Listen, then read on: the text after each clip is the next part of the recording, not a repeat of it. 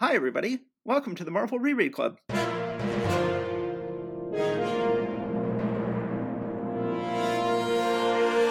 Hi, everybody. I'm Matt. And I'm Steve. We are back. It is time for our fifth episode. We are still a little bit ahead. We've dropped the first three episodes, and we're getting more listeners every episode, which is good. I was afraid we'd get less. I listen to a podcast. I'm a completist. I listen to every episode. So I'm like, what? But if there are more people listening to every episode, that's good. But but I don't want anybody listening to the third episode who hasn't listened to the first episode.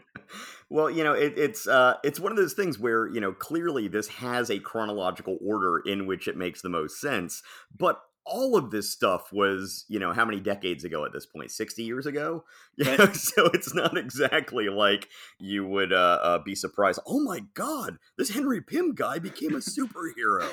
How would I? Spoiler. Spoiler. Exactly. So uh, that happens this episode. So, you know, yes. shh, don't tell anybody. Okay. Right. So let's go ahead and get started with what we are doing. We've got a big day, folks. So here, I'm going to go ahead and tell you, we're going to record five issues tonight. I would not be surprised if this gets busted into two episodes because we're going to see how quickly we can get through these five issues tonight, which are five of the biggest issues in Marvel history. There are some very big issues here tonight. They were all published in September of 1962, and we're just gonna we're just gonna handle it. So uh, okay. uh, I believe the first issue that we're going to be talking about today is Amazing Fantasy number 15. And what is important about Amazing Fantasy number 15, Matt? Well, it doesn't sound like a very impressive issue. Like, what? It's just another issue of Amazing Fantasy. What's so different about that? Well, and the last issue, and the last and the, issue, it's about to be canceled.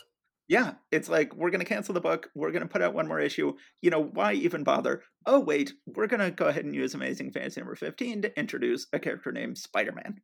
And yes. so, Amazing Fantasy number 15, introducing Spider Man. Spider Man, penciled by Jack Kirby on the cover and looking not very Ditko esque, looking a much more robust and manly Spider Man than we would see in the comics for many years. Spider Man says, Though the world may mock Peter Parker, the timid teenager, it will soon marvel at the awesome might of Spider Man. Also in this issue, an important message to you from the editor about the new Amazing, aka we're canceled.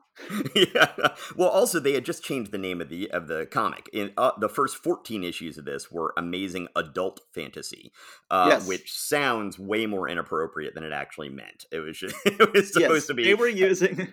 They were mm-hmm. using the word adult differently than we would use that word in terms of comics today, and they were using the word fantasy different from how we would use that word in comics today. But Absolutely. Have you ever read Amazing Adult Fantasy?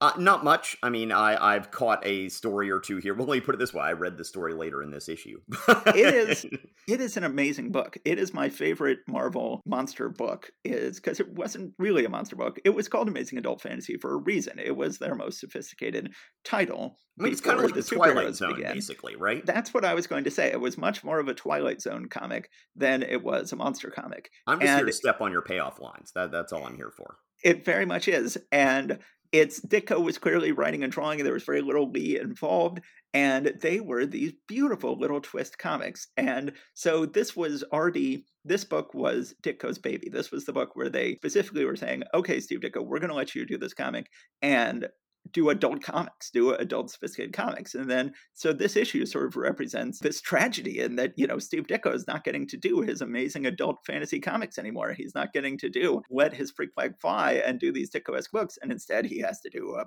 boring old superhero book. And they're constraining the book. And oh, who is this Spider Man guy? He's never going to amount to anything. And well, it turned out that Ditko fell in love with this as well, and he poured his heart into this issue, as did Stan Lee. I believe that Stan Lee deserves a lot of credit for this issue, and that I think this may be the best comic book, the best issue of a comic book Stan Lee ever did.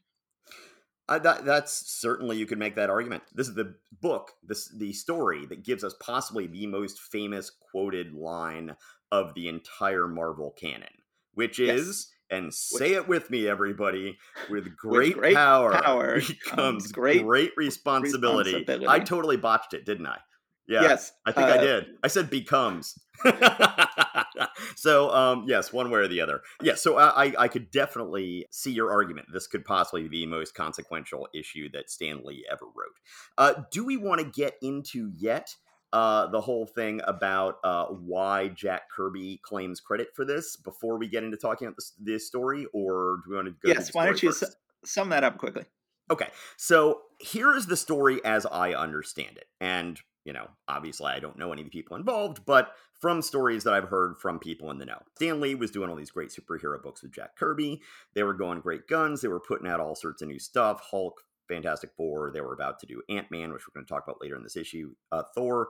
And he then said, Hey, Jack, I want to do a book about a teenage superhero, and I want him to be called Spider Man. Now, I want him to have all sorts of teenage problems in high school and stuff like that. I don't want him to be like a big superhero. So, Jack went home, drew up a story, you know, just basically with that more or less as his guide, and came back. And Stan Lee then and here's where some of the details get a little funky, but my understanding is that Stan gave it to Ditko to ink.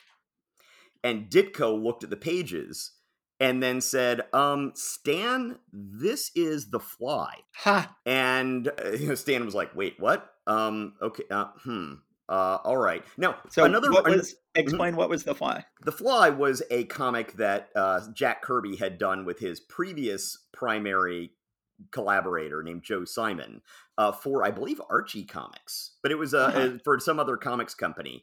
And he was a you know guy who was a fly themed superhero who had some kind of a web gun or something like that, and he somehow transformed, I, I believe, when he turned into a superhero into some other thing. But it was so that's my understanding. I have asked questions from people who know about these things whether these pages ever survived that would be amazing to get to see these pages. And I have heard contradictory stories about that. Most of the people say that Stan Lee just said, "We'll just go ahead and keep them and do something else. And that Steve Ditko eventually destroyed them and later said that he felt guilty about doing so, that, you know, he should have held on to them. Um, but then some people say, oh no, so and so claims to have actually seen these pages before and they are still out there. So wow. Who knows? But that is the basis on which Jack made his later claims that he created Spider Man. He's like, well, he said just make a Spider Man. And so I gave him this comic, and then he just had it redrawn by Ditko. But I mean, I did this, I did the book. So that is my understanding of where that controversy comes from. Okay, so it, it's not just because he did the cover. I always assumed it had something to do with him doing the cover. I, I, I mean, I, that might add into it, but that's not that's not the main crux of it, from my understanding. Okay. Um, yeah, no, I mean, obviously, this book cannot be more Ditko, so we should explain that every book we have talked about so far has been penciled by Jack Kirby. Most of them have been written by Stan Lee. One was scripted by his brother, Lloyd Lieber. There was one issue of Hulk we talked about that was inked by Steve Ditko. Well, this comic had the normal penciler, inker, and co-writer of Amazing Adult Fantasy, Steve Ditko, on it, and it is a very different book from the Jack Kirby books we have been reading. It is one of the biggest differences between Kirby and Ditko is that Ditko insisted on inking his own art, and Kirby just never really got into inking his own art, and so Kirby was very dependent on inkers. Now, we have talked about, as far as I'm concerned, Ditko inked by Ditko is one of my all-time favorite artists. Kirby, inked by certain inkers, is one of my all time favorite artists. Kirby, inked by Sinnott, is one of my all time favorite artists. Kirby, inked by Colletta, is not. And Ditko, I feel the same way about. I feel like Ditko, inked by Ditko, is one of my all time favorite artists. I could just look at a Ditko, inked by Ditko book all day long. Ditko, inked by anybody else, I'm not a big fan. And if I'm reading a comic book and it says, "Oh, this is an issue by Steve Ditko, inked by even you know a great inker like P. Craig Russell or somebody," then I'm gonna be like, "Yeah, no thanks." I was just actually thinking that exact thing because I was like, "Oh yeah, he drew those issues of ROM when we were reading comics, and I think P. Craig Russell inked those, didn't he?" And then you go name drop that exact thing. I'm like, "Yeah, you can tell that we grew up reading the same comics together, can't you?" Yeah. Uh, but uh, uh, but this is the number one word I would associate with Ditko, and the art on this book, even though this is not really the theme of this book, is noir. There is heavy uses of shadows and blacks, and there is just this is a city that has some character to it in the way that Kirby's cities never do. Not that Kirby couldn't draw the hell out of cities. Kirby could draw the hell out of cities, and we're going to see that in the next book we do. But oh my gosh, there is so much character in Ditko's art, and this is a gorgeous book. Yeah, and as I've said, I you know when I was a kid, when I was a kid and a teenager, uh, I would see old reprints of old Ditko comics and be like, "This is so so ugly. Just I can't. I just don't have, have any interest in that." And as I got older and saw more and more of his stuff over the years, uh, I have, as I said, become utterly transfixed with him. Although I'm still not necessarily a fan of the art, I'm a fan of the comics the uh-huh. storytelling, the whole unit, the whole thing. But the actual art itself isn't necessarily what really draws me in. Um, I I disagree. I absolutely love the art. I, well, uh, I don't think you can disagree since I was just talking about how I feel about it. I, that's not how I feel. I will say that's yes. what I mean to say. I'm a huge fan of this art. I'm a huge fan of this issue. So let's go ahead and get into this issue. First of all, on the splash page, I will point out that the picture of Spider-Man in the upper right-hand corner looks really spidery. yeah, it really does. he looks it is it is the least human, it is the most inhuman that Spider-Man ever looked. The very first picture of him we get on this first page. He looks like a creepy spider creature. He looks creepy as all hell. So yeah. we begin the first page. There's a bunch of high school kids. They aren't specifically identified in this issue as Flash Thompson and Liz Allen, although we can imagine that this might be who they are eventually. One saying, Say gang, we need one more for the dance. How about Peter Parker over there? And then the one who is probably Flash Thompson says, Are you kidding? That bookworm wouldn't know a cha cha from a waltz. And the one who's probably Liz Allen says, Peter Parker, he's Midtown High's only professional wallflower. And then we got to Peter, who is, of course, wearing his vest and his tie, because uh, heaven forbid you go to high school not wearing a tie. And he is looking depressed, but he is casting a shadow behind him, which has a big spider web around it and a giant spider to show that he is about to become Spider Man. So, yes one of the things that I always loved about Spider Man growing up, and eventually became not true, very, very much became not true after they did One More Day, is that I like that Spider Man moved through time. I like that Spider Man starts off as a kid in this issue, and he this is very much a high school book, and that they had him growing and changing over the course of the first 30 issues until he graduates from high school and he enters college. And some of his supporting cast continued on and went to college with him, and some of them did not and got dropped and, and there, the wayside. Some, and, and, there's a little bit of, uh, I don't know if controversy is really the right word, but disagreement on how much that changing was wanted by both creators. Yes, uh, I, I, know one story that I've heard is that Steve Ditko was like, "No, he's a high school, he's a high school character. You know, we'll just keep him in high school." And that Stan Lee was like, "No, we need. He is going to graduate. Like he's going to go to college. He's going to do all this stuff." But I, I don't. You know, once again, that's one of those things I've just heard. Who knows? And then, of course, they had him keep growing and changing and maturing, and then go to graduate school, and then go to and then become a teacher, and then eventually they had him get married and have a kid, and that's when they just massively regretted the whole thing, and they were like, "We should have kept him in high school. What did we do? What did we do?" And, and so and so, what did they do? They had him make a deal with the devil to get out of his marriage. Yes, and then they well, first they tried first they tried rebooting the whole thing in high school as a separate parallel book called Ultimate Spider-Man, but then they decided to also de-age him in the main comic and make it so that his marriage and kid had never happened. So all right. So this is so we see Peter, he's made fun of at school. We see him, he's much happier at home where he's lived with his old white haired Uncle Ben and Aunt May. Both of them look too old to be his aunt and uncle. So then he is being picked on. Oh, I guess they actually do call him Flash Thompson here on the on the second page. Uh, some yeah. some girl named Sally, who I don't think we ever saw again, she is making fun of him, going, "Peter, for the umpteenth time, you're just not my type. Not when dreamboats like Flash Thompson are around." And then the character who was probably Liz Allen, they drive off without Peter and they go, see around, Bookworm. And she says, give our regards to the Atom Smashers, Peter, which later got turned into the title of a book about this era called Give Our Regards to the Atom Smashers. Now, I will point out that uh, that Pete is asking this girl, Sally, out. And uh, she's saying, Peter, for the umpteenth time, you're just not my type it's you know sounds a little bit like maybe you know as we get longer in here and as Ditko ends up becoming more of an Ayn Rand um or I don't know if he becomes more but he becomes more influenced in his storytelling by his Ayn Rand discipleship Peter Parker can end up becoming more of a prickly sort of goes from just a bookish you know, oh, I feel bad for him because people, you know, are mean to him, to kind of a, uh, I don't know, he's kind of, you know, and right here with the whole thing about, you know, he's clearly been asking her out multiple times, and she's like, will you not take a hint? I do not want to go out with you, which sort of almost seems like a foreshadowing. well, I think that at the time that was considered to be far more socially acceptable to You're right. You're You're ask someone right. on dates many times. I mean, I feel like at some point there's one thing that's fascinating to me in the ads for these comics is you get this gradually switch over in the ads from ads that say, "Hey, teenagers, we'll help you gain weight." Like, you know, there's an ad, a bunch of ads for something called Wate-On, where it's like this this is a product to help you gain weight, and there's several of them both for girls and for boys. Hey, girls we'll help you gain weight. Hey, boys we'll help you gain weight. And then there's a flip over to ads about losing weight. And there was like one issue I noticed once where they were on facing pages, Eh, gain weight and lose weight. And another flip over I think that happened at some point in here is that at the time this was done, there was still a thought that if you were a good girl, Oh, you right. went on dates with lots of boys. And the sign that you were a good girl is that you didn't just go on dates with one boy. You went on dates with lots of different boys. And if you were a bad girl, then you only went on dates with one boy. Well, at some point that flipped. Yeah. And-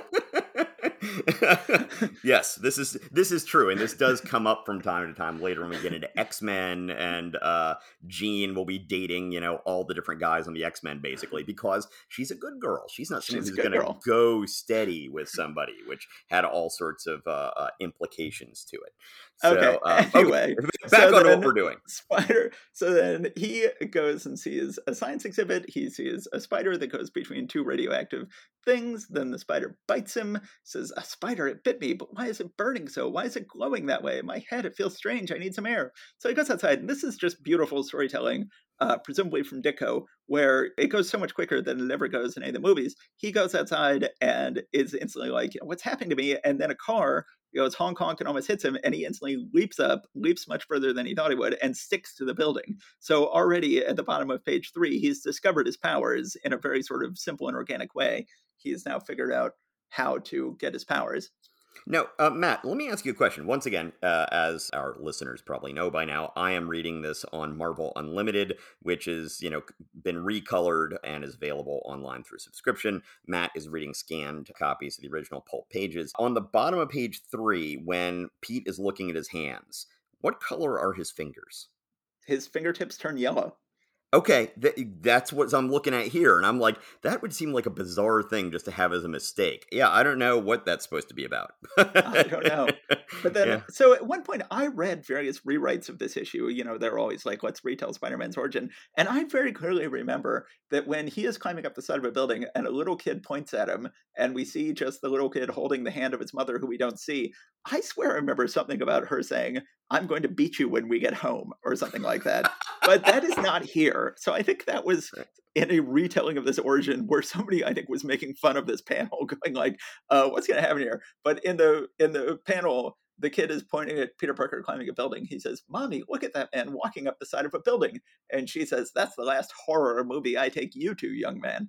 So then uh, Spider Man climbs the building. He then crushes a pipe. When he gets to the top, he realizes he's super strong. He has already then decided by the bottom of page four that he is going to earn some money. It says $100 to the man who can stay in the ring three minutes with Crusher Hogan.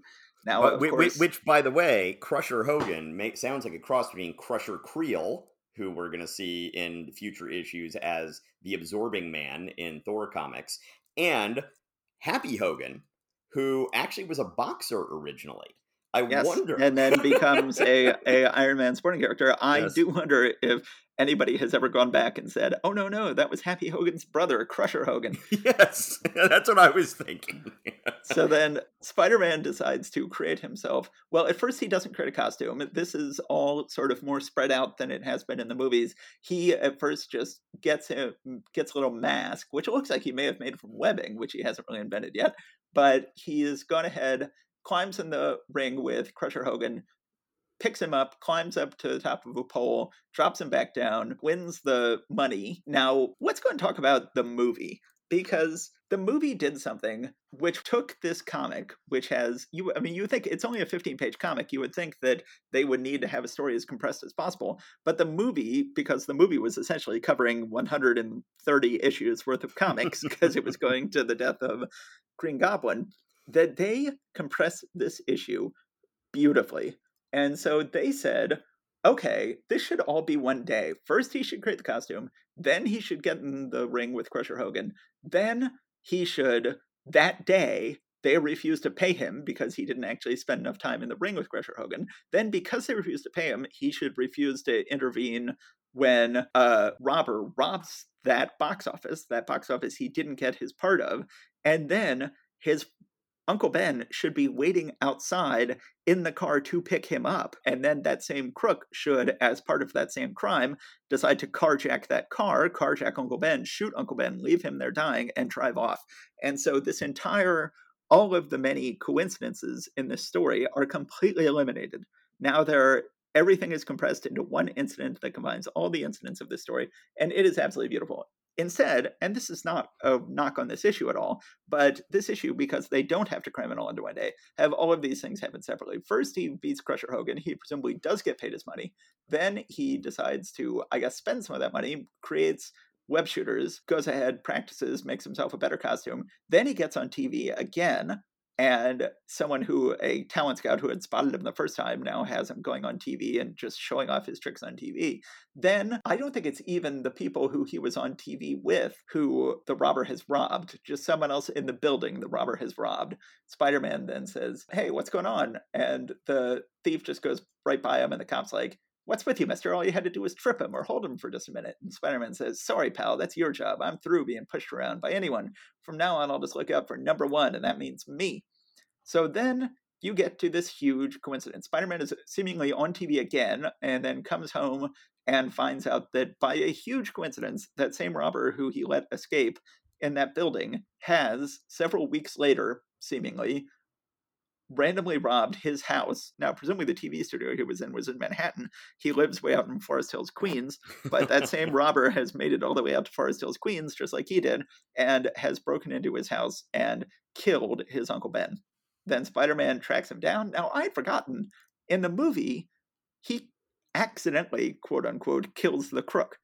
And then the crook is eliminated from the story by I dying. remember that he just arrests him in this in this comic, and then he does in fact come back. I'd forgotten Yeah. this that he arrests him, and then the the robber comes back many years later for I think Amazing Spider-Man number two hundred. yeah, I, I do remember so that he then- shows back up at some point. Yeah, I mean, this is a classic example of what sort of coincidences a storyteller can get away with and what sort of s- coincidences a storyteller can't get away with.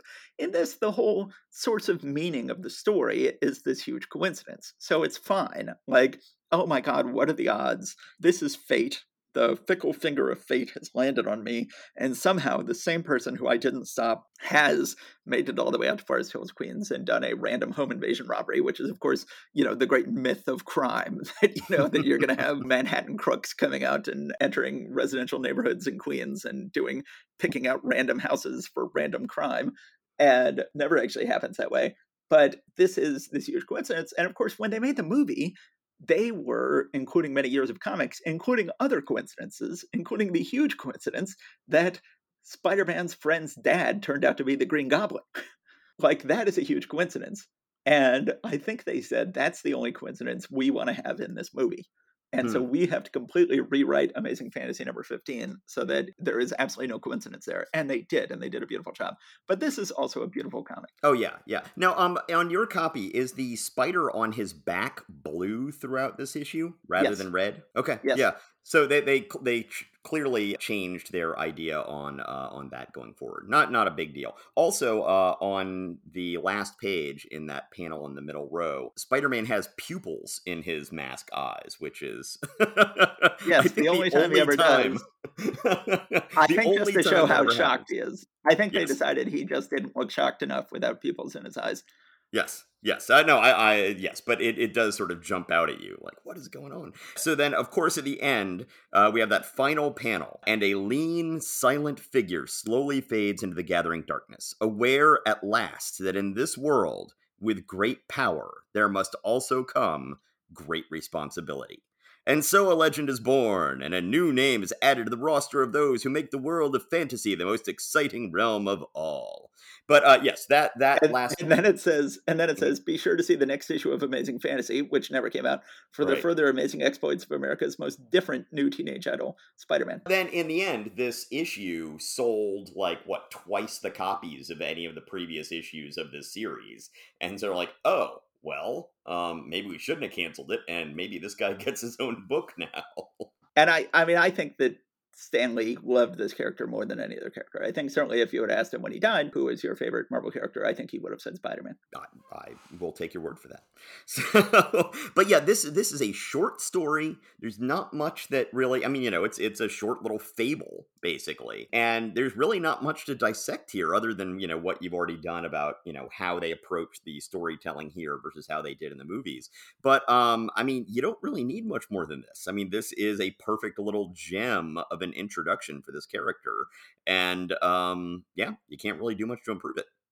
And it's a very sad story. Like, you Oh, know, yeah. you really, Ditko and Lee really make you sort of love Uncle Ben in just a few panels. And they have not done anything like this yet, really killing off a character after they make you love them. And, you know, there's not a lot of death in any of these comics. And this was a very impactful death. And then it's ironic. You know, I think that this is the most ironic story in these early years. Oh, the irony. The one the one time I could have the one person I could have stopped ends up killing my uncle. And it works it works beautifully. Now I have a question for you. Yes. I another big difference between this comic and the movie is that he does not have organic web shooters. In the movie, he has organic web shooters. Right. And in the comic, he says, Oh, I've got spider powers, which is to say, I have some spider powers in that I can stick to buildings. And I've got super strength, which is sort of associated with spiders, but not really. But the only real spider power I have is that I can stick to buildings. And then the other big power spiders have, shooting webs, I didn't get. So I'm going to just invent web shooters which if you're capable of inventing web shooters then that alone means you could have been a superhero like you know even without superpowers now i have always assumed and i've never heard this confirmed that he was originally supposed to have organic web shooters in the comics and that somebody said that's gross and I don't know. So I, you know, looking at this, I wonder if, and you know, once again, I I overanalyze everything Ditko does. I overthink everything Ditko has done. So I'll just put that out there to be at the beginning. But once again, I'm always thinking of him in terms of his relationship to Ayn Rand's philosophy. Right? Right. And so as a someone who is very enamored of Rand's heroes, I think that this is an element in which he as is you self-creating. y- it sounds like you're saying about yourself as someone who is enamored of Rand's heroes. You're saying that- Oh boy. as as you're saying that Steve That Ditko Steve Ditko as someone Steve Ditko Yes. as someone who is enamored of Rand's heroes. Yes. Okay, go on. yes, yes. Okay, thank you. Yes. Steve Ditko, who is enamored of Rand's heroes. Uh, I get the impression that he was saying, Oh, I'm going to have him invent these himself to show Right. that he is a Randian type hero, a self made person who deserves all of what will come from being a hero because he can make himself into a hero. Um, and I might be over, you know, once again, I am fully aware that I way overthink anything Ditko does, usually through that lens. But Right. there it is. That does totally make sense. That that is that is sort of a randy element, and it does make him. And I think that they do good stuff over the years with him having created his own web shooters. And I think ultimately oh, yeah. it's for the best. And they went ahead and reverted to him making his own web shooters in the two reboots of the movies that we've seen since. Supposedly that was partially because of Brian Michael Bendis. Brian Michael Bendis was part of their creative trust in those early years, and they came to him and they said, like, you're writing the Ultimate Spider-Man comic. You rebooted this character. Do you think he should have organic web shooters? Because at first he was going to have organic web shooters again in the Andrew Garfield movies. Oh, really? And then Brian McMahon's like, no, it's just not the core of Spider Man's character. The core of Spider Man's character is that he is a scientist. He did invent these himself. He should go ahead and do it, even though it's a little weird. it's, it's, it's a weird turn for the storytelling to take. I mean, to me, it's just weird that he didn't get all the powers of a spider. Like he got, he didn't get the big power of a spider, and then he had to add that himself. It's weird, especially having seen the movie, where it makes so much more sense to me in the movie. But it's, but it's, it's the science element of the character they do honor as the years go on, and it is Oh, yeah. element of the character. Yeah. So, uh, by the way, I think I mentioned in an earlier episode of the podcast that the satirical newspaper, The Onion, put out a book right at the turn of the millennium called Our Dumb Century that was fake onion front pages as though it were an actual satirical newspaper that had existed from the beginning of the 20th century all the way to the end of the 20th century. And I cannot recommend it highly enough. It is very, very well done and entertaining. There was one article in there that t- is titled Boy Bitten by Radioactive Spider Dies of Leukemia. Peter Parker, 17, was avid student of science, comma, photography.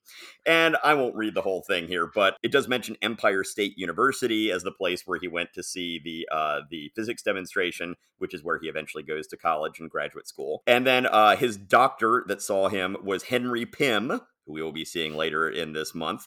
Uh, and it says he is an expert in the field of radioactive insect induced cancers. Uh, then I'll just skip to the end, and it just says that Parker's death marks the sixth atomic accident fatality in the last month, arriving on the heels of Reed Richards, Ben Grimm, and Susan and John Storm, all succumbing to cosmic rays during the maiden flight of Richards' experimental rocket, and U.S. Department of Defense scientist Bruce Banner's irradiation by the gamma bomb, a weapon of his own devising. So, uh, I, I strongly recommend everyone pick up a copy of The Onion's Our Dumb Century. It's extremely well done. Yes, uh, one cannot, after reading that article, one cannot help but think of it every time one reads these comics. I mean, I think the ultimate way we know that Stan knew he had something special here and really loved this comic is that Larry Lieber didn't write it.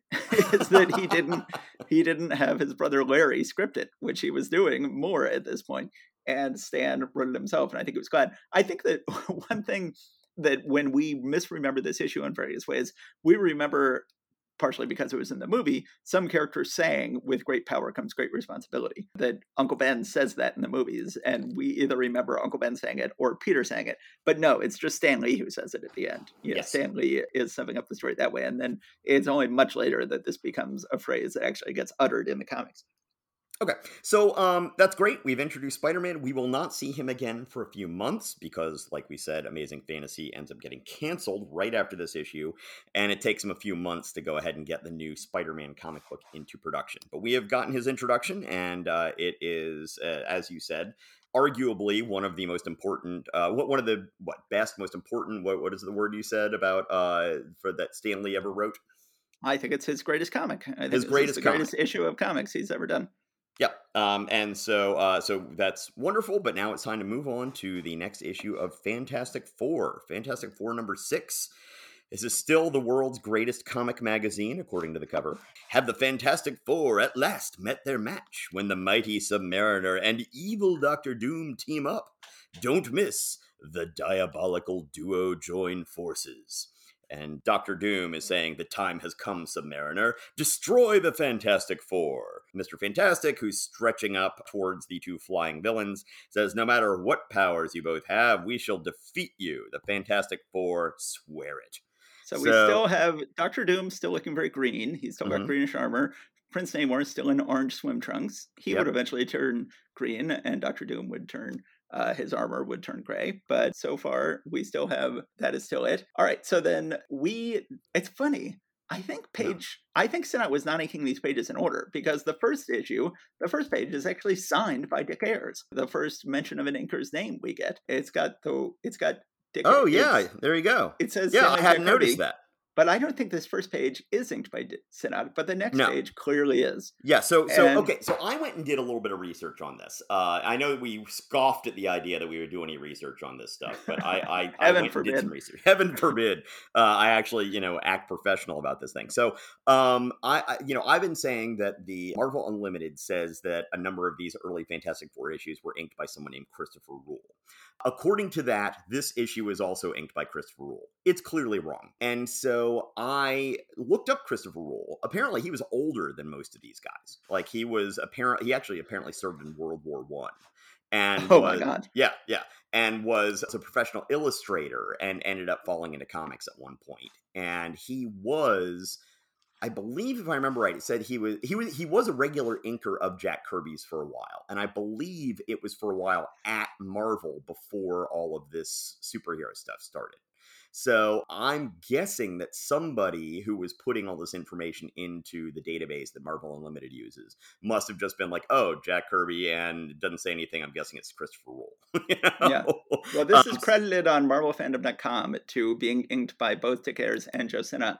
Uh, yes. Uh, clearly, the first page is by Ayers because it's signed by him. The second page, clearly by Sinnott, because you can just tell from looking at anybody's face. Right. But then it's my understanding that Sinnott switched over to doing religious comics halfway through inking this issue, doing the pages out of order, and then disappears for another four years, tragically.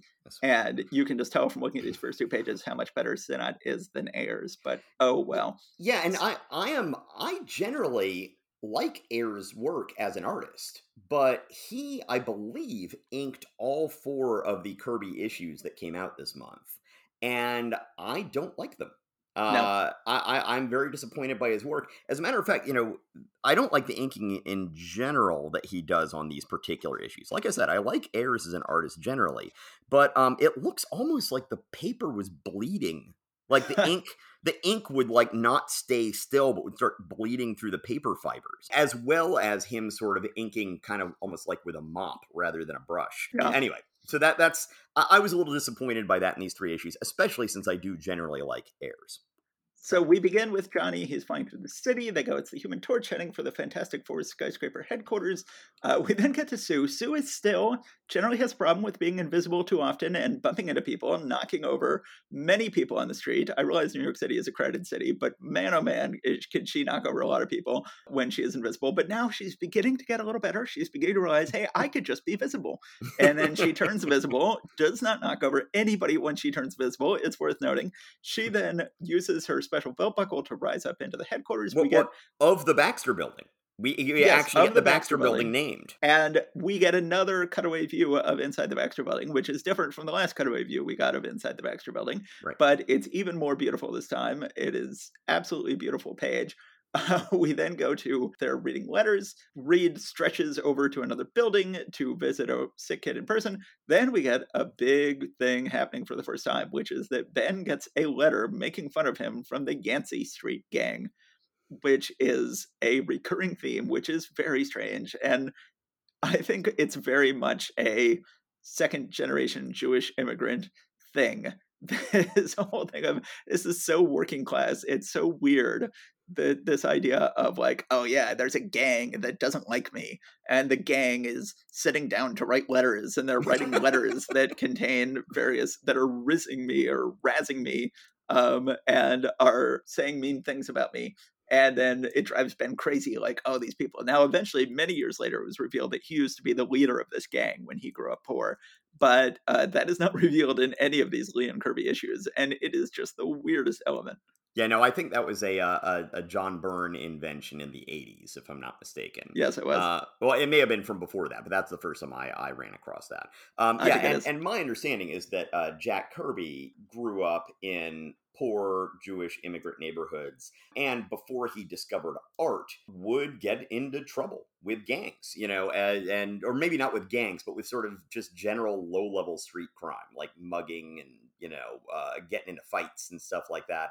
And that art is what really sort of saved him. That gave him something to do and something productive that he was really good at. Um, and so I kind of have gotten the impression that essentially the Yancey Street, Street Gang is kind of where Jack came from. Yeah. Uh, I don't know that, but I mean, that's my understanding. Yeah, no, that's my understanding as well. Yeah. So then, uh, cut to some tourists who are looking at it, dolphins, and then they see, oh, that's Namor swimming with the dolphins, and then Doctor Doom comes up in a sort of strange flying ship, and he says, "Hey, I'm a bad guy. You're a bad guy. We should be bad guys together." There is a nice panel on page seven of Namor leading Doom through the underwater world, and it is sort of it's a nice looking panel, and then we go to Namor, and this is always Kirby at his best, like showing anybody's lair he loves lairs. and Namor has a gorgeous lair with a throne made out of giant shells. A little spherical aquarium with a jellyfish in it. A spherical aquarium with a jellyfish in it. Eh, but then Doom notices that Namor has a framed photo of Sue Storm. Which, and we're, we're, we're going to find out in a few pages that apparently he and Sue must have exchanged glamour shots at some point. I, I think they are, and they never explicitly say they're pen pals, but clearly they're pen pals because they have exchanged pictures at this point. Then Doom says, Aren't you supposed to hate mankind? You remember when they accidentally launched a missile and blew up your underground headquarters? And says, Don't you want revenge? Revenge? And Namor says, Well, I cannot harm the girl, but I will aid you in defeating the others. So then Doom shows him he has invented this neat little doohickey that will attach it to anything and then lift that thing into the air.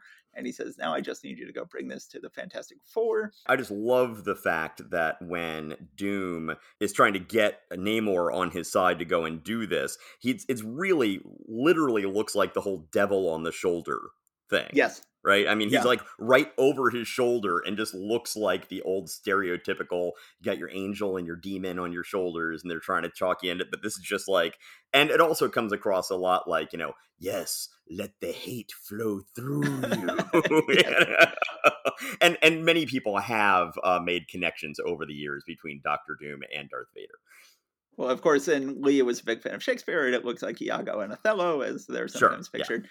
And uh, but oh, sure, course, get all snooty and English majory on us. I, I any chance I get. So then, of course, Doom, as you pointed out, that before Lee fell in love with transistors, he loved magnetism. And so Doom says magnetic force is unlimited. And when amplified, it has the strength of giants. All that power is locked into this small cylinder. So once again, we've got magnets doing something, stuff that magnets probably could not do. So the Namor goes to New York City he it cuts to as you were saying johnny is searching through sue's bookshelves and says as, as kid brothers are wont to do. as kid brothers are wont to do and he says hey what's glistening behind this shelf of books? And it shouldn't be glistening because it looks like it's not a frame but he pulls out what looks just like an 8 by 10 black and white glossy photograph of the submariner which sue has hidden in her bookshelf and she says, Torch, what are you doing? Why are you poking among these books? And says, I saw something hidden behind them, a glossy photograph. I suppose you know the identity of the face in this photo. And she says, I do. Now give me that portrait. It belongs to me. Says, so you've gone soft on Submariner, our arch enemy. Well, I'll tear this into a thousand pieces. And indeed, he does light it on fire. So at this point, Reed, now it's not clear to this point to which degree Reed is going out with Sue. To what degree is she cheating on Reed here with at least in her mind with her feelings towards Submariner? Or is she a free agent? Is she a free woman? Is she someone who Submariner has free claim to? But it's not quite clear. Reed does say, I think you owe us an explanation, Sue. Not is, is me an explanation. St- is, sorry, is she going steady or is she dating around? Yes. Is she a good uh, girl? is she a good girl or a bad girl? And he says, I think you owe us an explanation, Sue. And he says, Oh, how can I explain how can I explain something I don't understand myself? I know the submariner is hostile to us, but then the submariner shows up. And of course, Reed bare chested, bare thighed, in his Speedos, standing there looking all heroic. And of course, Ben tries to attack him, and of course, Reed has to wrap himself around Ben, which is always what happens. And Sue tries to defend Submariner. Sue is just like she she goes, she grabs him, she puts her hand on his chest. She's like, "No, if Submariner meant us harm, he wouldn't have walked in among us this way." uh, which is not true, as it turns out.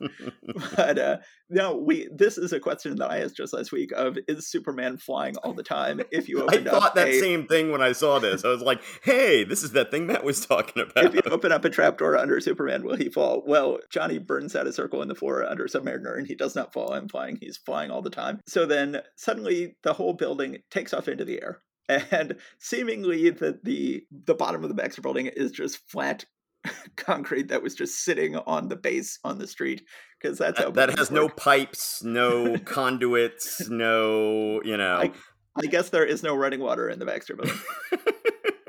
uh, or, or they've got their own water reclamation plant right in the basement, or not the basement, in the first floor. That you know, just whatever you flush just gets cleaned up and sent right back up. I don't know. So, so then so then, yes. I, one of the things I want to say is on page 16, we have the picture of the Baxter building floating up into space, and we look down and see a gorgeous representation of lower Manhattan. Uh, yes. So you see lower Manhattan, midtown Manhattan, Roosevelt Island, and a little bit of uh, Brooklyn and Queens over there on the right hand side. And, uh, you know, once again, it is very, very clear at this point that we are in New York City. Although I still have some memory of Center City being mentioned again at some point in the future, but uh, clearly this is New York City. Yes, and a gorgeous panel looking straight down New York City from the top of the Baxter building. And so then they continue to fly off into space. Doctor Doom is in a little ship. He is dragging the grabber, the building, which has been grabbed by the grabber, along behind him. then he gets into outer space. They realize that their own or their own plane was toppled and damaged when the building shifted. Then Johnny is like, "Well, I'll just go out into outer space and fly around with my flames." And uh, that doesn't work. He gets to to Stan and Jack's credit. He stuffs out immediately and he says, My flame, it burned for a moment and then suddenly snuffed out. I forgot, there's no oxygen in space to feed it. Reed has to stretch his arm out the window to grab him. He pulls him back in. Reed tries to stretch for Dr. Doom's ship. He can't. Then they convince, well, Dr. Doom then foolishly announces, I'm going to kill all five of you. And they're like, Now, do you want to help us, Submariner? And he's like, You bet I do, now that I know Dr. Doom's going to kill me. There's series of gorgeous panels where Namor is trying to fly towards Doctor Doom's ship. He's going, go, go, go. And he's like bouncing from as- there's an asteroid there's an, uh, like a meteor shower and he's like bouncing from meteor to meteor or at least that's what the narration says. It's it's a little unclear that that's what was going on earlier but yeah so he's bouncing saying which, go go go.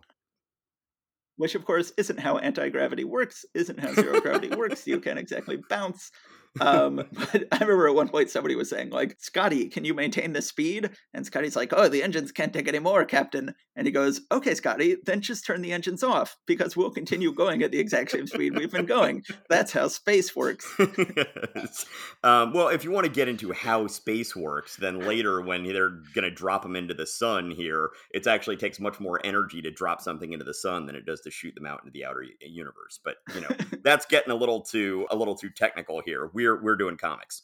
Yes. So then basically Namor rips Doom out of his ship. Doom goes flying off, clinging to an asteroid, goes flying off into nothingness.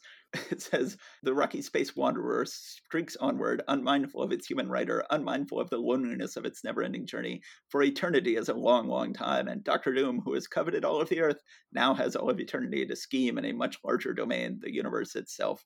So then they figure out how to land their skyscraper back on the earth which again because it has no pipes it can just completely come come to a rest like it was before now right. to be fair when john byrne later redid this storyline in the 80s he did have it like the building get ripped apart on the bottom and a bunch of dangling pipes and things like that. But, but on the other hand, in the Ant Man movie, they end up shrinking a building and just being able to roll it off in a little rolling cart as though it once again had no pipes or conduits or anything like that. So it worked this way. Is, that is a building that was designed to be shrunk, to be fair. But Maybe. They then I guess so the submariner never gets back in the ship. So the submariner never never gets back in the ship. They then land back on the earth. They find the grabber and they try to get rid of it. It goes flying off again. And apparently the submariner has pulled it off. He is then out at sea. He says the sea will make a fit resting place for the works of Doctor Doom. They will lie where they can do no further harm. So shall I return to the sea, perhaps someday, when I am no longer haunted by the bitter memories of my lost people. I may return, but until then, this is where I belong, in the sea, which is my home. And so, you know, it's unclear if he's still going to be a villain at the end of this issue. Yeah, so they've now clearly established him as what we would these days refer to, I don't know if the term existed back then, as an anti hero. He can be a villain, but he has a sympathetic story that you can you can uh, believe in. Meanwhile, and that's uh, and that's very much how he was in the '40s. Like he was mm-hmm. he was a dark character in the '40s. Yeah, why? I think he was. I, th- I think he. I mean, I haven't read many of the '40s books, but my understanding was that he was much more on the villainous side until World War II broke out. And then basically they're like, we got to have all our guys fighting the Nazis. So then he threw in with humanity, just like, oh, okay, no, well, yeah, sure, I'm, you know, got some issues with humanity, but I mean, the Nazis, let's go ahead and all, all beat up on them. But uh, right. meanwhile, we, we skipped a big, uh, big moment here, Matt. What's that? The first, well, one of the two first mentions of unstable molecules. Oh my gosh, I can't believe we skipped over that. Yes. Yes. Yeah, so when he is reading the fan letters and goes stretching over to see the kid in the hospital that's in the next skyscraper over by happy coincidence, he then is talking to the kid. I'm getting back to the page here.